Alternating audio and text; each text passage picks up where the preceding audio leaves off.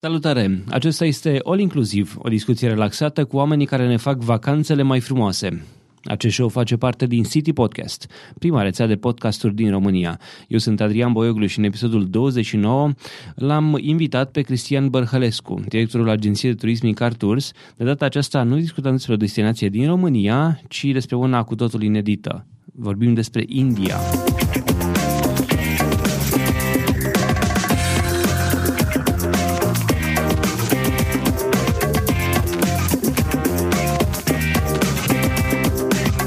All Inclusiv este susținut de Ovidius Clinical Hospital, partenerii noștri încă de la lansarea rețelei City Podcast. Ne bucurăm să avem și susținerea Radio Constanța, Radio Dobrogea și a tuturor ascultătorilor City Podcast. Salut, Cristi, bine ai revenit la All Inclusiv. Salut și bine v-am regăsit. Cristi, vorbim despre India, India tocmai pentru că tu ai fost acolo recent. Este o destinație pe care tu ai vizitat-o pentru aproximativ o săptămână și o destinație pe care tu vei recomanda clienților tăi. Și atunci este o ocazie foarte bună cu amintirile tale proaspete din India să ne, să ne povestești ce e interesant, ce e de văzut, ce e de făcut și de încercat, de degustat din mâncărurile lor de acolo foarte spicy și foarte, eu știu, extravagante. Uh, vorbim despre toate acestea în episodul de astăzi. Um, spune mai întâi uh, ceva despre călătoria ta acolo, cu cine a fost, uh, pe unde ai fost și așa mai departe. Păi, totul a început cu o invitație din partea unei companii pentru un studiu de familiarizare cu destinația. Ei știind că dacă un proprietar de agenție, un director de agenție merge acolo, recomandă colegilor să vândă destinația și, bineînțeles, recomandă apoi clienților. Deja din Constanța avem câteva persoane care s-au înscris pentru anul viitor la excursii în India, în urma experienței pe care am avut-o eu acolo. Uh, am avut și înainte clienți care mergeau în India datorită faptului că acum uh, noi putem să le spunem cât de aproape este India. Noi când spunem India, deja ne Când gândim la ceva... Că stai să călătorești vreo două zile până acolo. Exact. E bine, este foarte aproape. Și când spun foarte aproape, îmi asum această expresie și o spun pentru că eu plecând cu Turkish prin Istanbul, am făcut uh, o oprire acolo foarte scurtă, iar din Constanța conexiunile sunt absolut fabuloase. Există o foarte Constanța Istanbul.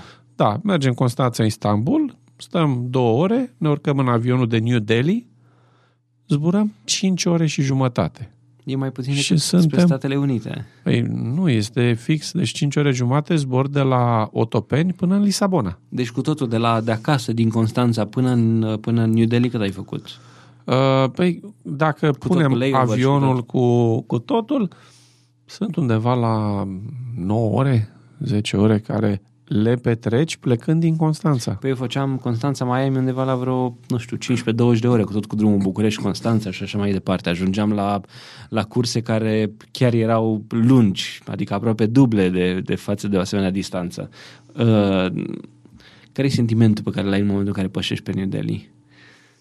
Uh, la tine era prima, prima vizită? Era prima vizită prima în vizită. India. Uh, sentimentul era că ce am venit să văd aici, că nu se vede nimic. Este adică o ceață, este un smog foarte uh, bine așezat, la fel ca și în China. Ai ajuns acolo ce? În timpul ploios la ei? Era, nu, era la sfârșit de muson, nu era foarte bine. Am ajuns exact când trebuie, la început de octombrie, când e mai răcoare, e bine, mai răcoare, 30 de grade, să nu vă închipuiți că era răcoare extraordinar, uh, să trebuiască să ne îmbrăcăm. Uh, să știți că nu. Nu. Chiar plăcut. Mie mi s-a părut o temperatură foarte plăcută pentru călătorii. Vara, cu siguranță, este foarte cald și nu e tocmai o plăcere să te mai și ude, să te usuce repede ploaia, iar să te ude. Iar uh, experiențele acolo, într-adevăr, sunt uh, inedite. Întâlnești altceva. De la uh, amabilitatea care noi o considerăm exagerată, dar așa sunt ei. Deci oamenii pe care i-am întâlnit sunt extraordinari. Uh, în primul rând, uh, impactul a fost cu uh, societatea. Faptul că în apropierea aeroportului, fără niciun fel de probleme, erau oameni care dormeau prin iarbă, care stăteau și petreceau noaptea sub cerul liber. Așteptând Șocant. în avion pentru... sau erau homeless? Nu, probabil că erau uh, homeless. Putem să le spunem homeless. uh, ei, datorită numărului mare, uh, nu au foarte multe case construite și el dacă este de undeva de la țară și a venit să lucreze în oraș, să-și câștige cumva existența, să ducă bani, datorită temperaturilor nu prea are nevoie de prea mult confort sau prea multe, mult loc. Uh, și atunci el nu se poate întinde pe iarbă pentru câteva ore să se odihnească și se apucă iar de lucru. Muncesc foarte mult, e adevărat. Uh, așa șocant a fost să văd că ies, într-adevăr, mă încadrez pe o autostradă, sunt stânga-dreapta hoteluri de uh, 3, 4, 5 stele care, vizitându-le ulterior, și-au dovedit calitatea de multe ori superioară hotelurilor din România și apoi mergând prima reacție a fost de stupefacție într-adevăr. Ceea ce vedem în filme este adevărat.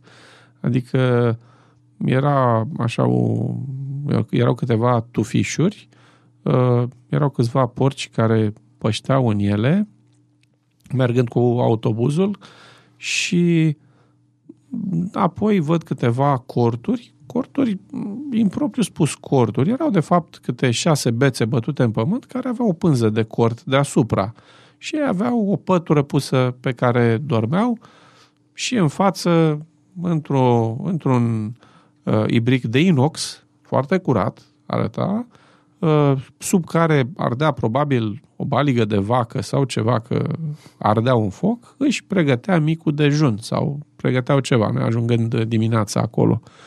Și după această imagine, la 20-30 de metri, apare o clădire impunătoare de 14-15 nivele pe care scria Microsoft.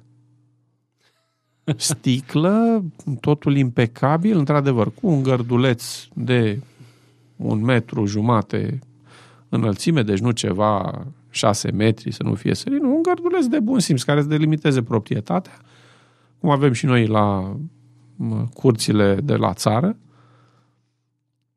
Și șocul a fost total, pentru că să vezi că în imediată apropiere există astfel de diferențe și apoi a început. Mai era și un Microsoft, mai era și un Amazon, adică Să nu uităm că șeful Microsoft, mari. șeful Google sunt doi indieni, născuți în India, care au ajuns în Statele Unite și acum Satya Nadella este șeful Microsoft, Sundar Pichai șeful Google, a fost pe Android și acum este șeful diviziei Google din uh, marea companie Alphabet, cum se cheamă. Ideea este că sunt oameni care au plecat de acolo și au reușit să-și depășească, nu numai să-și depășească condiția, au ajuns să, să conducă mari companii internaționale. Sundar Pichai de la Google are un salariu de 50 de milioane de, de dolari pe an. Adică sunt, într-adevăr, și-a dovedit capacitatea și nu e acolo pentru că este, eu știu, indian, ci e acolo pentru că e un foarte bun developer, un foarte bun manager. Așa au ajuns. Sunt convins de lucrurile astea și să știți că sunt convins că această piață te ascute și te pregătește foarte bine, dar uh, ce am constatat uh, îi pregătește să fie oameni foarte mult. Uh, m-a surprins plăcut civilizația indiană, apoi ajungând la hotel, bineînțeles, șocul era să văd pe un tuk-tuk, acele motorete, că nu poți să le spui altceva, care au trei roți, să văd că stau până la 14 persoane Poftim. în el. 14. Deci când i-am numărat uh, și la un moment dat unul avea și o maimuță deasupra pe tuk-tuk. Deci era cel care conducea, în dreapta era unul, în stânga erau doi care nu știu cât stăteau, dar mai mult se țineau. Era bancheta care era cu spatele la cel care conducea, care avea și A4. Apoi în fața acestora mai erau încă trei sau patru, pentru că era bancheta care era cu fața spre șofer și în spate iau ca un fel de porbagaj, ca să zic așa, ceva foarte mic, unde invariabil erau două, trei persoane. Deci șocul a fost mare. Iar acele autobuze pe care călătoresc inclusiv deasupra pe top, Acum, Am văzut imagini cu niște trenuri pe care erau mii de persoane. Da, sunt perfect adevărate, sunt foarte adevărate și am întrebat, dar cum călătoresc pe deasupra. Nu e periculos, e mai ieftin sau de ce? Uh, răspunsul a venit foarte simpatic, aș putea spune. De enjoy the fresh air from the top. adică se bucură de aerul proaspăt de deasupra. Uh-huh. E, nu cred eu că este așa. Preferau să stea și ei în interior, dar uh, aglomerația îi face să, să se deplaseze în absolut orice condiții, fără să aibă uh, mari pretenții și am constatat că sunt uh, foarte modești, foarte săritori, vor să te ajute în fiecare moment, spre deosebire de noi care mm, noi trebuie să recunoaștem că și în uh, domeniul acesta al turismului ne-am cam așezat la masă, suntem ospătari, dar am vrea să fim noi serviți de către clienți dacă se poate. De multe ori, în multe locuri am constatat lucrul ăsta chiar nu mai departe, acum vreo trei zile stăteam într-o ceainărie și mă uitam cum m-a lăsat ospătarul să aștept vreo 20 de minute până să vină să-mi iau o comandă. Noroc, aveam o întâlnire și am aveam de discutat. Dar el avea o treabă cu o domnișoară foarte drăguță cu care trebuia să stea, să aprofundeze relația. În ce, în ce zonă ai fost acolo? Am fost în Triunghiul de Aur. Am fost în uh, zona New Delhi, Jaipur și Agra. Am văzut uh, obiectivele turistice pe care majoritatea își doresc să le vadă. Am văzut uh, atât Old Delhi, în care m-am plimbat uh, cu rickshaw, această invenție, să-l vezi că pedalează și tu ești în spate chiar când l-am văzut atât de slab, mi se făcea ca milă de el. Zicea, de că dau eu la pedale, treci tu în spate. Am văzut chestia asta și în Mexic. Nu, nu se cheamă la fel, nu știu cum se cheamă în Mexic, dar e același sistem și e, uh, e, ceva, e ceva asemănător, știi? Adică te plimbi cu o chestie care te întreb dacă rezistă, dacă așa și omul chiar pedalează repede și cu 2-3 turiști imaginează turiști americani, adică nu, nu orice turiști, undeva wow. la la 100, 100, peste 100 de kilograme bucată, adică... E, aici nu eram mai fit în cazul acesta, chiar nu-l uh, oboseam prea tare, dar uh, era surprinzător cum reușea să strecoare. Nu s-a oprit uh, să se producă ambuteaj vreun moment, deci în, într-o stradă care avea lățime de 2 metri, 2 metri jumate, invari, cam variabil. Uh, era, era cu sens unic sau circulau nu, și circulau în ambele sensuri și se întâlneau câte două rixe și chiar mă gândeam, mai dacă își făceau loc. Deci era foarte okay. roțile între Chiar ele. mă uitam că erau uh, în spate, erau uh, pietoni care din dorința de a, a-l ajuta pe cel care dădea la pedale, împingeau un pic de rici. Eu chiar am crezut la un moment dat unul că este angajat secund la cel care pedalează. El tot împingea de rickshaw, să ținea de ea și o împingea, el ajuta să meargă mai repede, să se deplaseze mai repede. Iar uh, zona, într-adevăr, este fascinantă în Old Delhi, în vechiul, bătrânul Delhi. Este fascinantă cu acele piețe care, uh, și magazine micuțe care fiecare vinde ceva. Și îi vezi că fiecare își desfășoară o activitate. Dacă el are un cărucior plin de nucă de cocos, el doar nucă de cocos vinde. Nu vinde nucă de cocos, portocale, banane, ananas, kiwi și toate fructele exotice prezente în zonă. Cel care avea banane avea un, un cărucior mare plin de banane. Unul făcea porumb copt, vindea acel porumb copt.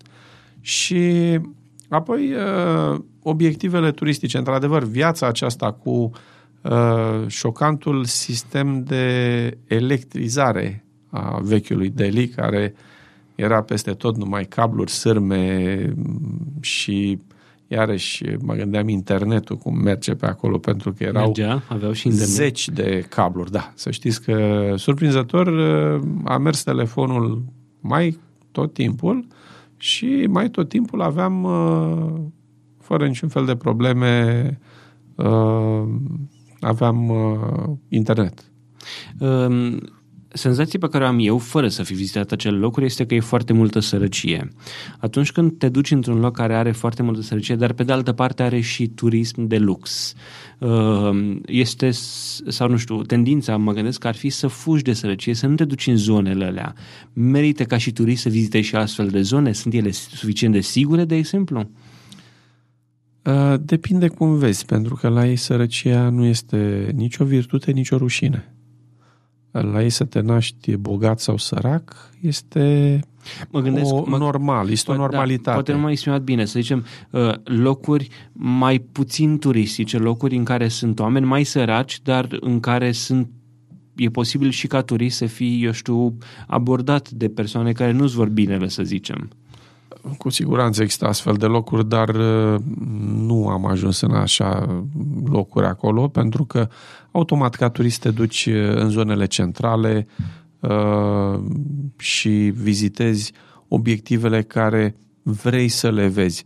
Că să te duci să vezi diverse cartiere marginașe, da, pe marginea drumului se vedeau genul favelelor braziliene, unde era un șanț, un canal, unde se vedea că era clar, curgea toată mizeria și stânga-dreapta erau câteva barăci făcute din uh, diverse materiale și câte o piatră, două, șase puse pe Dar acoperiș. Dar nu vă opreți acolo, treceți cu autocar pe lângă ele? nu ne și... opream, pentru că n-ai ce să faci acolo. Nu poți să faci acolo să cumperi ceva sau nici măcar nu erau magazine pentru a cumpăra, pentru Poate să încerci, știu, mâncăruri mai inedite, mai altceva. Nu cred, pentru că astea erau prezente la fiecare colț de stradă, foarte ieftine, vindeau tot felul de gogoșele, tot felul de uh, uh, de legume, prăjite în diverse feluri.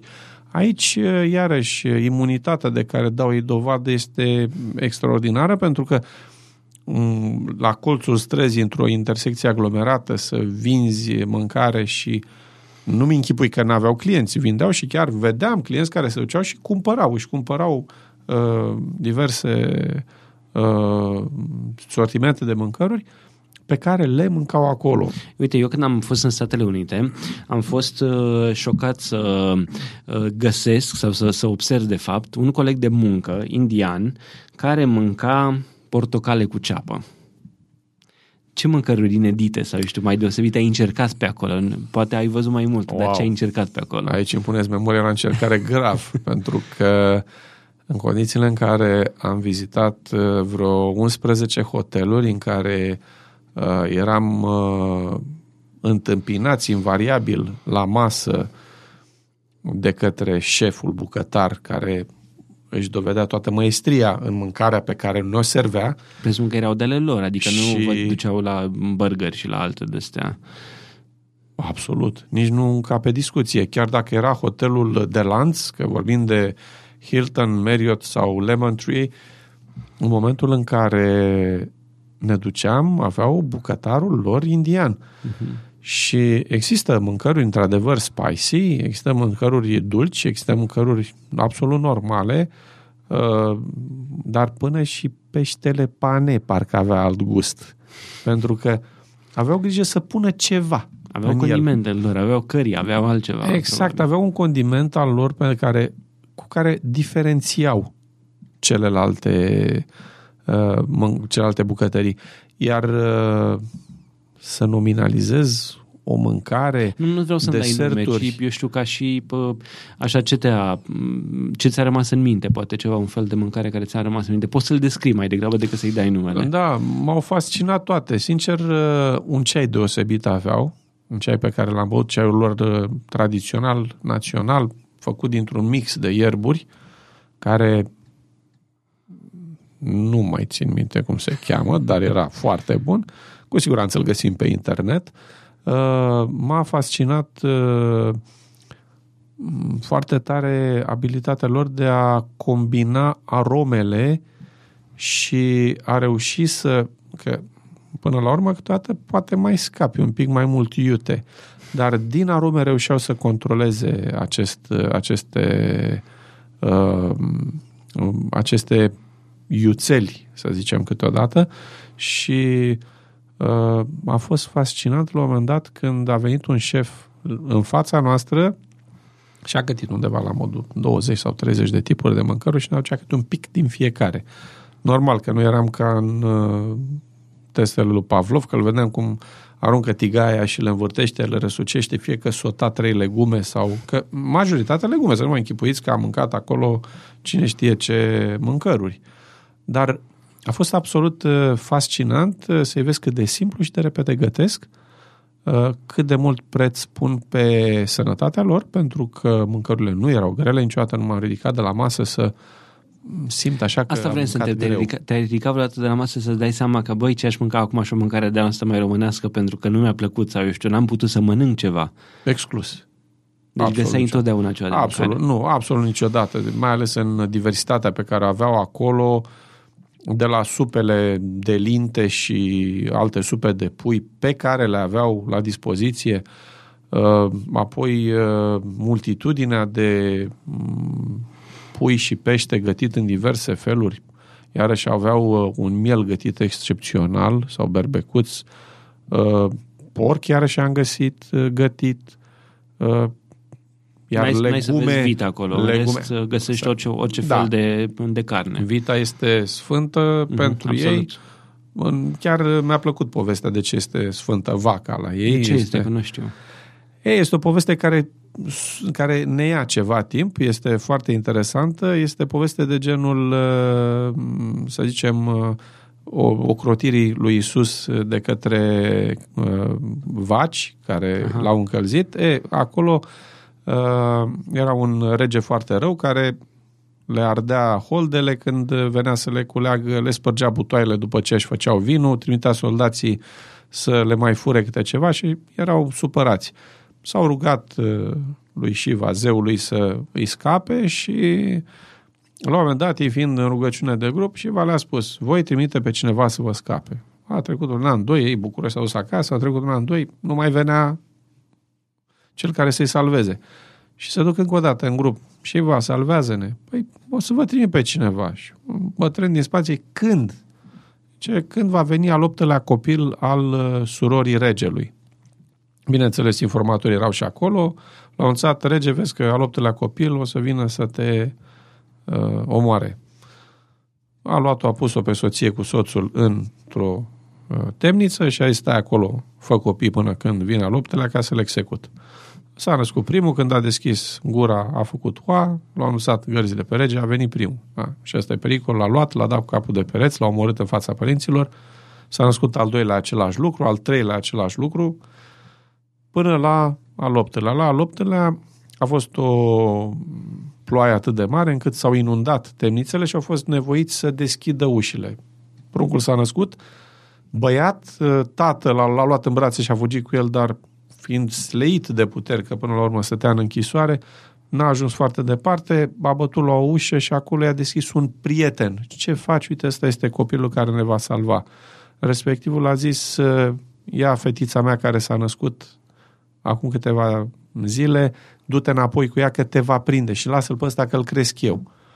El, bineînțeles, s-a dus cu fetița, s-a oprit ploaia, când uh, a deschis copilul gura prima dată oa, a venit uh, gărzile l-au anunțat, a coborât regele, s-a uitat, fată, să mai veniți mie, poate glumește. Și oricum, a omorât-o și pe aceasta și după asta trebuie să gândi, măi, cred că ăștia m-au păcălit, că tot a fost cu ploaie, eu cred că a fugit ăsta din, și a scăpat copilul. Și a zis, ia, omorâți toți copiii până într-un an care sunt în uh, împărăția, în zona mea. Și s-au dus să omoare copilul.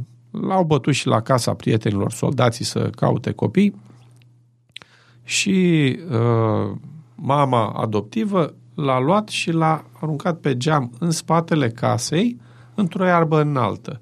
Acolo pășteau vaci care când copilul deschidea gura să plângă, îi puneau țâța în gură și el sugea și în felul ăsta, fiind înconjurat de vaci, el a scăpat. Bineînțeles, soldații au omorât ce au avut de omorât, câteva mii de copii, a rămas în istoria Indiei și în legendele lor. Și acest copil a crescut, s-a făcut mare, știindu-și menirea, a, l-a înlăturat pe unchiul lui, l-a omorât până la urmă și a scăpat poporul de acest asupritor.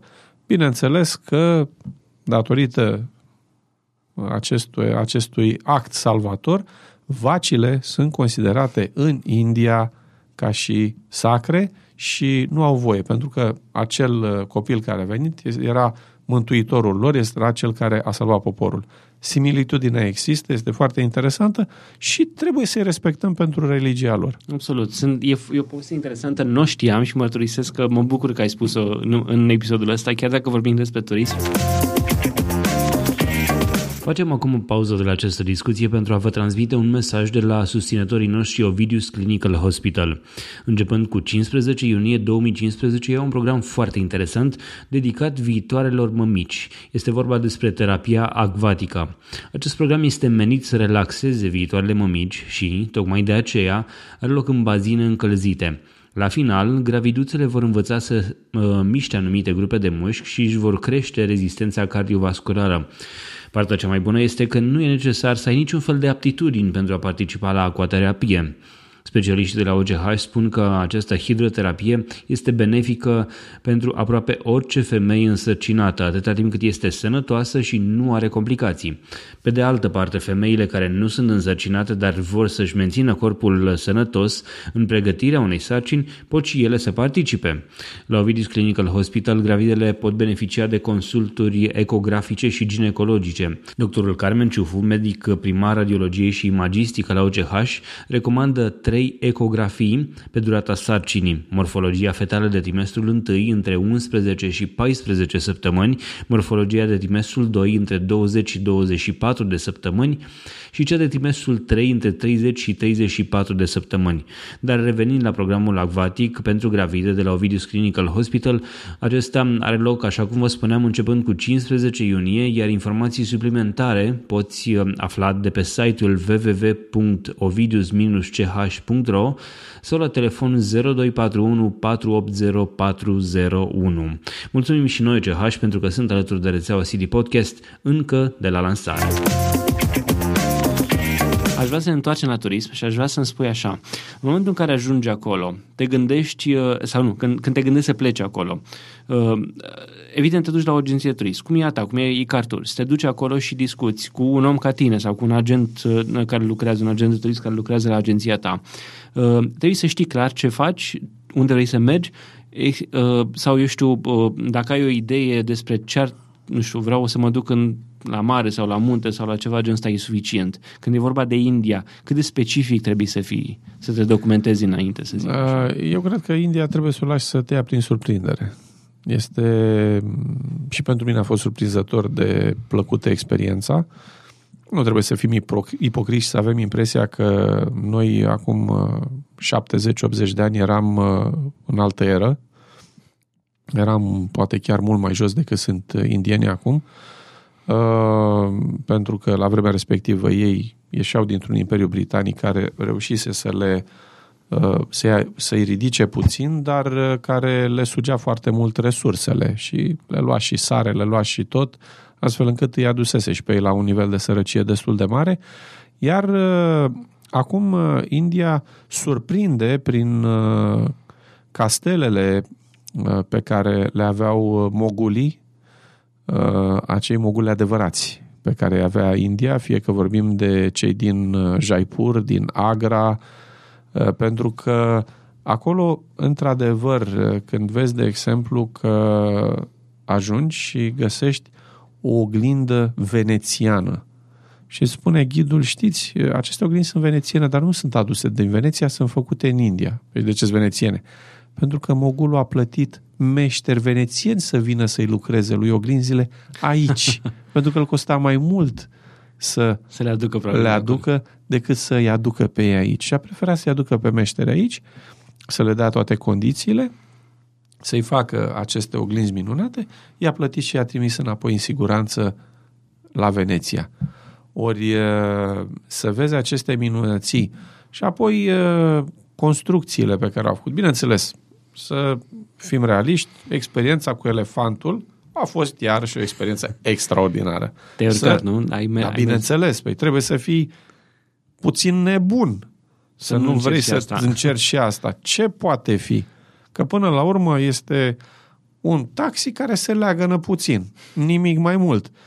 Dar, Ai în uh, siguranță? E a, bineînțeles. E, e foarte în siguranță, pentru că e, până la urmă este un animal de câteva tone care e blând, în primul rând, datorită faptului că are un uh, om care îl conduce și trebuie să fii conștient că e dresat, e pregătit în sensul ăsta și senzația este ok în momentul în care vezi ce pantă urcă elefantul și tu nu depui niciun efort și merită fiecare bănuț pe care i l-ai dat uh, proprietarului de elefant. Apropo de, de bănuți, dacă te gândești la, la o vacanță în India, la ce costuri poți să te aștepți? Hai să luăm pe rând, avionul, știu, transportul mai întâi, să știu Păi cap hai și să pachet. vedem pachetul care îl avem uh, în momentul acesta. Pentru 10 zile este 1158 de euro de persoană. de persoană. Ce intră în acest pachet? Bilet de avion, cazare și cu mic dejun, cu tot ceea ce are de văzut cu ghid, cu autocar,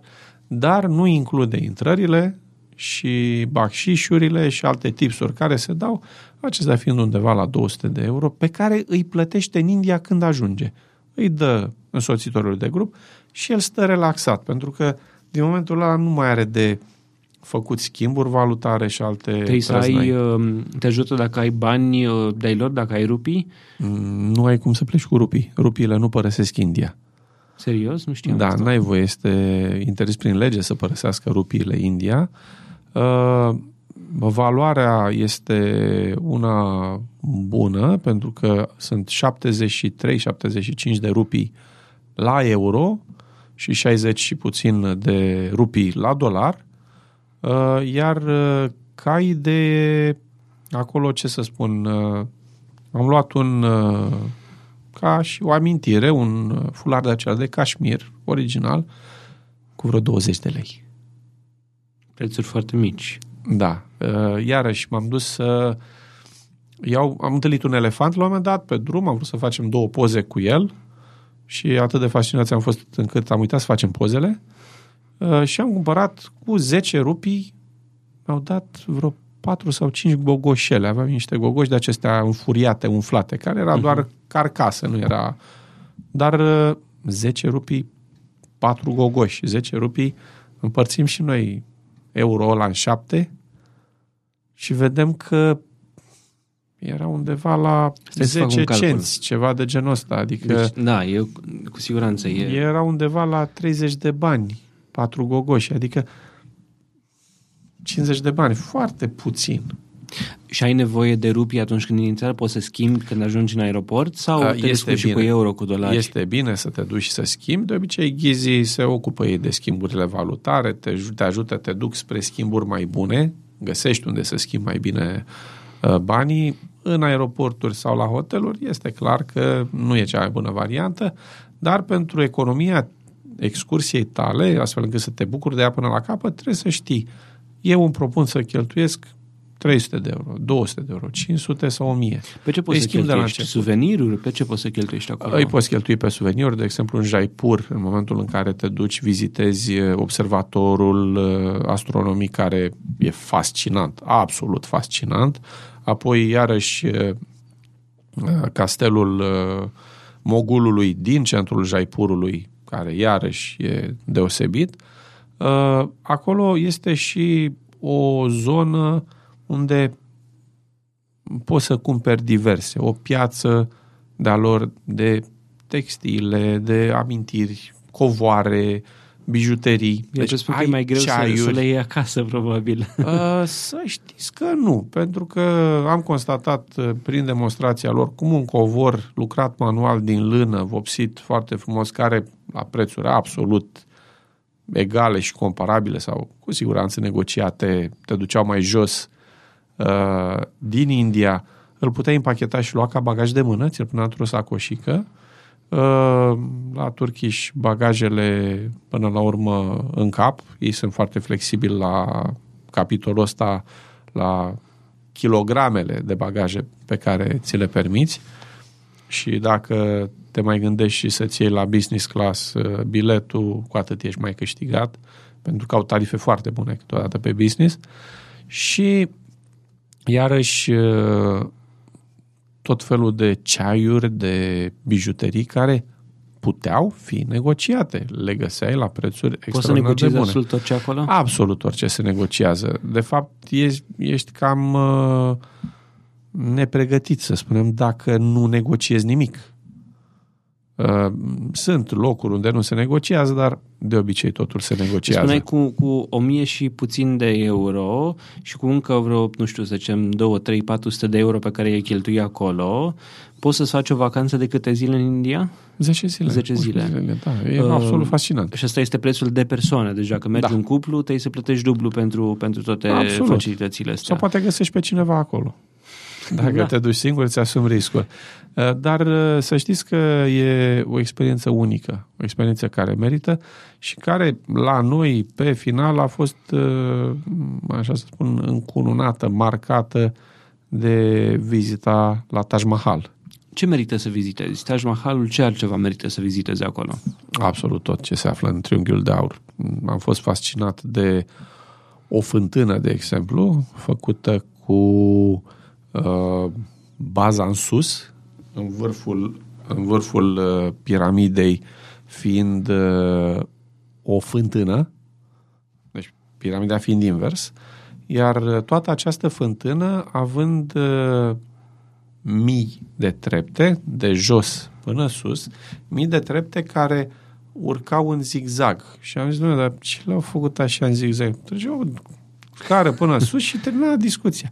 Și a spus, nu, pentru că cei care veneau să ia apă, femeile în general, dacă mergi foarte mult într-o singură direcție și urci, ai senzația că amețești și poți să cazi într-o parte. Și atunci au calculat ei acum câteva sute de ani că este mai bine să facă șase trepte dreapta, șase trepte stânga, șase trepte dreapta, șase trepte stânga. Bineînțeles, au calculat și piramida, unghi de înclinare. Era absolut fascinant să vezi că acum câteva sute de ani sunt mai deștepți decât suntem noi acum cu calculatoarele în față. și că a ieșit uh, o minunăție arhitecturală și nu poți decât să te înclini în fața unde, unei astfel de civilizații. Asta?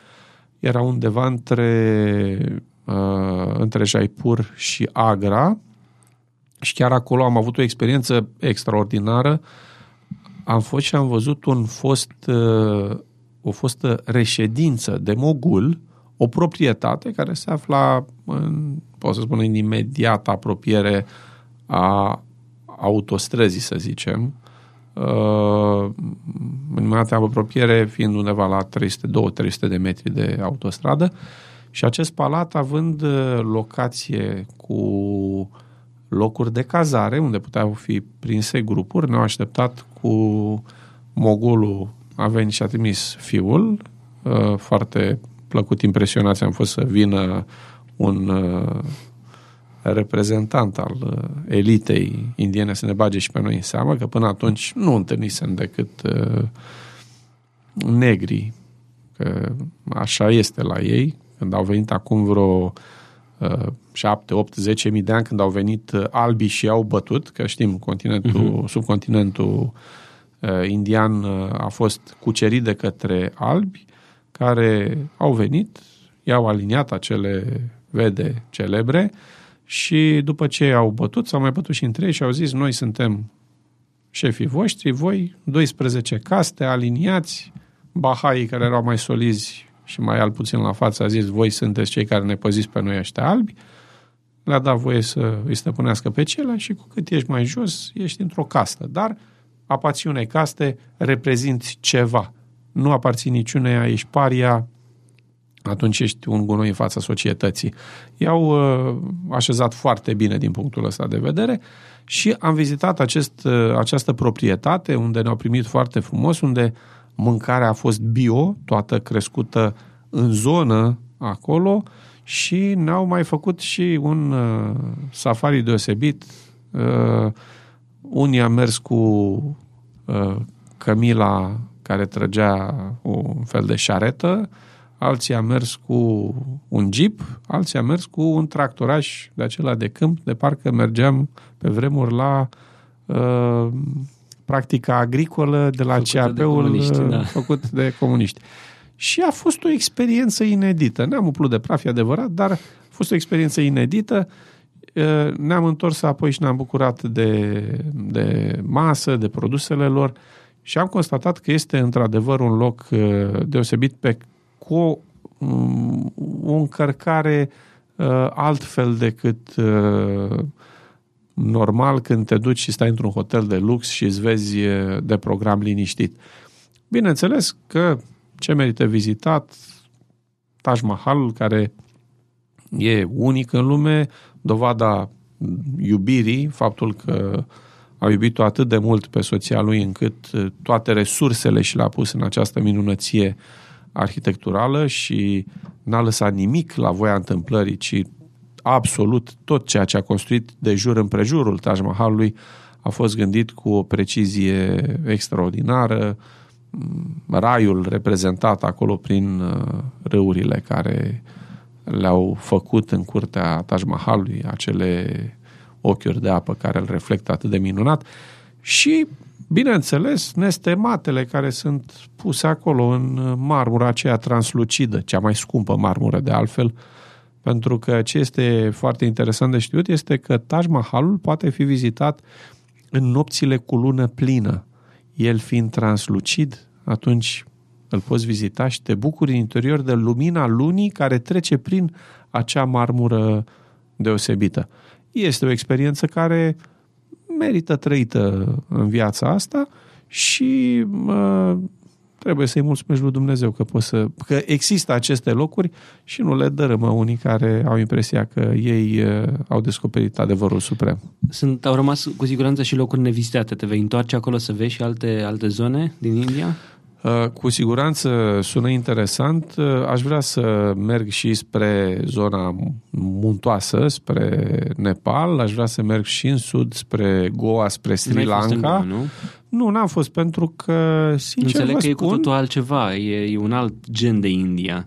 Da, este un alt fel de India. Sincer vă spun, am avut un uh, coleg care a stat două luni. A fost cu noi în această excursie și ne-a spus că a stat două luni prin India, a închiriat uh, inclusiv motoretă și s-a plimbat uh, prin Goa în zonă pentru vreo două săptămâni și ne-a povestit mai multe despre India, iar uh, până la momentul în care am călătorit acum, și mie mi se părea India o destinație care nu prea avea ce să-mi spună mare lucru.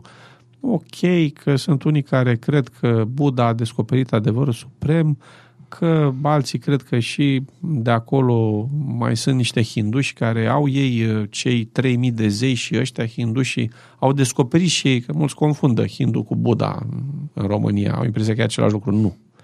Iar uh, cu cei 3000 de zei, cu Shiva, cu Vishnu și mm, toți, toate zeitățile, interesant. Interesant, dar până la urmă, atunci când uh, m-am născut creștin ortodox, mă bucur de viață într-o țară care eu o consider civilizată și care acoperă standardele unei ființe umane evoluate. Uh, nu mi s-a părut India a fi ceva wow. Dar ajungând acolo am constatat uh, că oamenii aceia au, uh, au și ei modul lor deosebit. E o experiență care merită trăită până la urmă. Absolut. E o zonă care merită vizitată Absolut. cu siguranță. Um, de obicei te întreb și întreb pe invitații de la All Inclusiv să-mi dau un exemplu de o persoană care schimbă ceva în turismul românesc. De data asta vreau să te întreb așa. Dăm un exemplu de o persoană, cunoscută sau necunoscută, care te-a marcat pe tine în India. Cineva care, nu trebuie să-mi dai nume, să-mi spui o persoană care a făcut un gest care ți-a rămas ție în minte. Uh, da.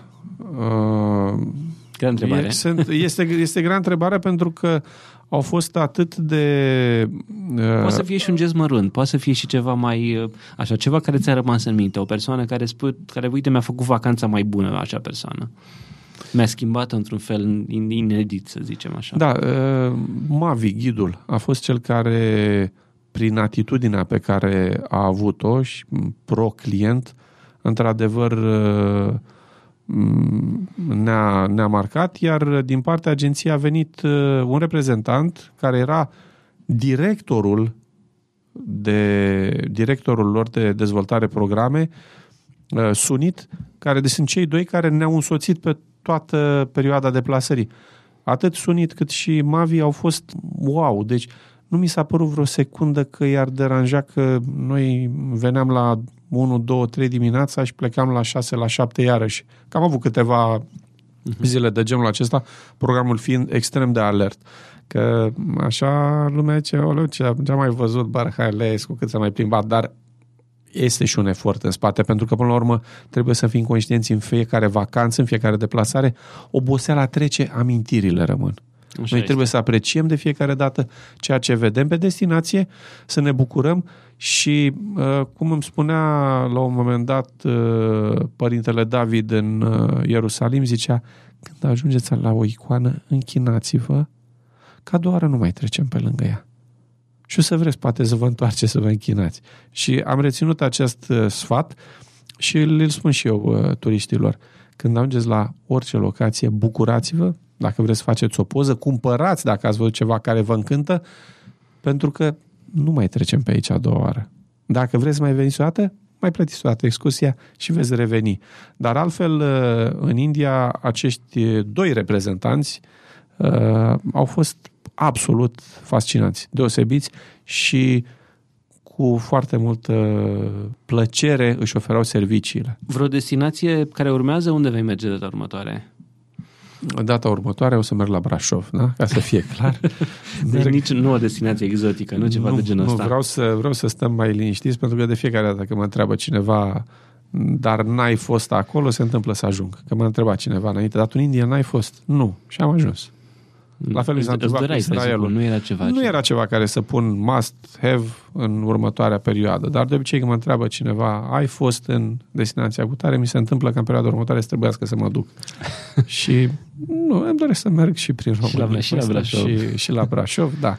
Să mai mergem și în uh, nordul Moldovei, să ne mai plimbăm puțin, că mănăstirile acelea sunt absolut spectaculoase și nu le-am văzut de mult.